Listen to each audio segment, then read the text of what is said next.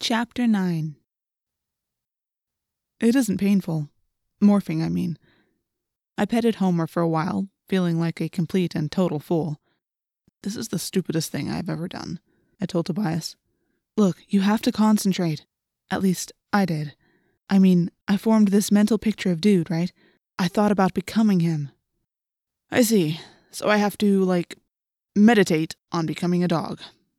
That's right. You have to think about it. You have to want it. Normally, I would have figured he was nuts, but I had just seen him turn into a cat. So if he was nuts, so was I. I thought about becoming Homer. As I stroked his fur, I formed a picture in my mind of me becoming Homer. Homer became weirdly quiet while I did it, like he was asleep, only his eyes were open. Just like Dude, Tobias commented. I think the process kind of puts the animal in a trance or something. He's just scared because he thinks his master is a Looney Tune. I continued stroking Homer's fur and concentrating, and Homer continued to lie very still. Okay, now what? I asked Tobias. Now we better put Homer outside. He might get slightly freaked out by watching you turn into him. It took Homer about ten seconds to come out of his trance, but then he jumped up, normal, hyperactive Homer again. I put him outside in the yard. Tobias was sitting patiently when I got back, just waiting. Give it a try, he urged me. Think about it. Want it. I took a deep breath. I closed my eyes. I recalled the picture of Homer I'd formed in my mind. I thought about becoming Homer. I opened my eyes. Bow wow, I said, laughing. Guess it didn't work for me, Tobias. The back of my hand itched and I scratched it. Jake? Tobias said. What? Look at your hand. I looked at my hand. It was covered with orange fur. I jumped about a foot, straight up in the air. Ho! Ho! I stared at my hand. The fur had stopped growing. Don't be scared, Tobias advised. Go with it. Now you've stopped the morph. You have to concentrate. My hand, I said. Fur!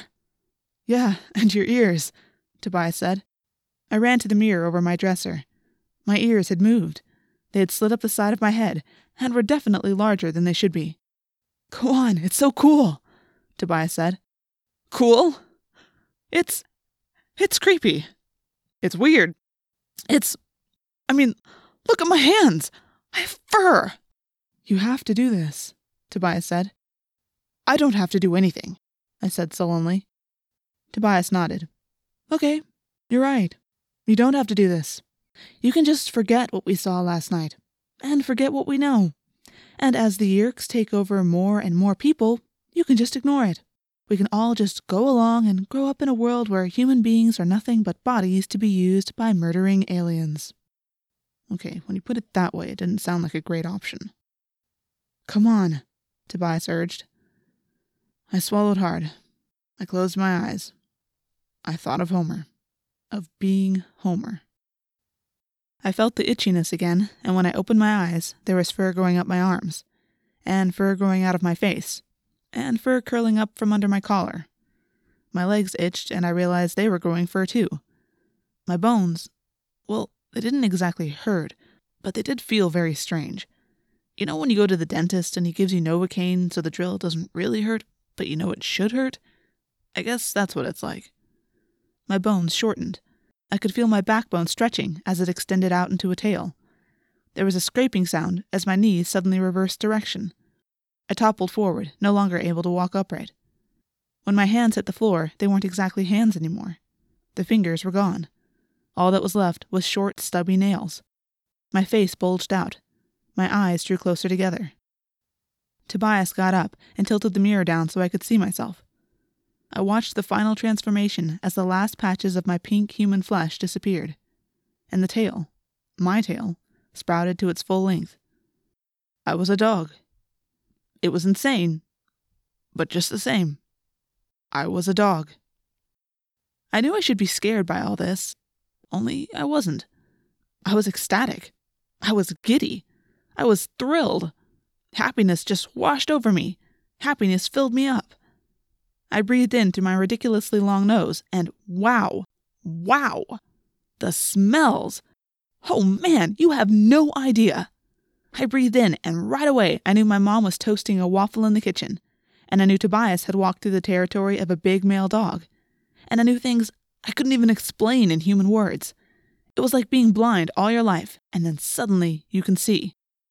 I ran over to Tobias and sniffed his shoe. I wanted a better idea of who that big male dog was. From the scent of his urine picked up by Tobias's shoe, I got a sort of picture of him. See, Homer knew him. His owners called him Streak. He was neutered, like me. He spent most of his time in his yard, but he broke out sometimes by digging under his fence. He got a mix of canned and dry food, Purina. No table scraps, unlike me. All this information made me happy all over again, and I had to wag my tail. I looked up at Tobias. He looked tall and strange and not very colorful. I wasn't all that interested in looking at stuff. Smelling things was way better. Intruder! There was a noise in the yard. A dog! An unknown dog in my yard. An intruder! I ran to the window and perched against it and cut loose.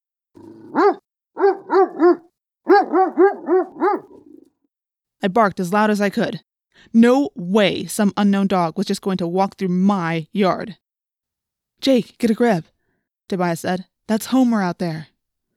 Homer? What? But I was. I tucked my tail between my legs. What was going on? Jake, listen to me, Tobias said.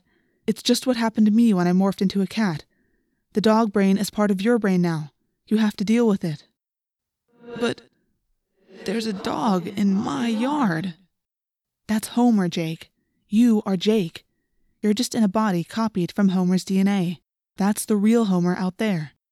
You put him out there. Focus. You are Jake. Jake. I took several deep breaths. Oh, the smells. Oh boy, there was this one smell I couldn't quite. Focus, Jake.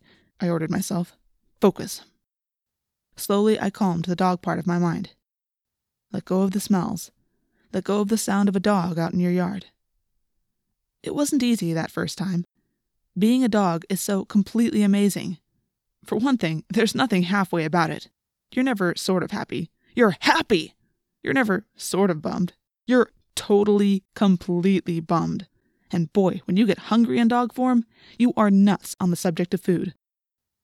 There was a knock on my bedroom door. Yes, my bedroom door. I knew who I was again. I was Jake. Jake with four legs, a tail, and a snout, but Jake. The knocking seemed incredibly loud to my dog ears. Jake, you got Homer in there with you? My brother Tom's voice. Mom's on the phone. Stop him yapping. He opened the door and stepped in. He looked around, confused. Who are you? he demanded of Tobias. I'm Tobias. I'm a friend of Jake's. Well, where is he? Oh, he's around. Tobias said. Tom looked down at me. There was a strange smell about him. My dog brain couldn't quite identify it. It was an unsettling, dangerous smell. And somehow, in my own mind, I heard the echo of a laugh. A very human laugh I had heard the night before as Visser 3 swallowed the Andalite whole. Bad dog, Tom said to me. You keep quiet. Bad dog. And then he left. I was devastated. I wasn't a bad dog. Not really. I was just barking because some other dog was in my yard. Bad dog? I was a bad dog? No, I wanted to be a good dog. I crept into the corner, utterly miserable. Tobias knelt down and patted my head. When he scratched me behind the ears, I felt a little better.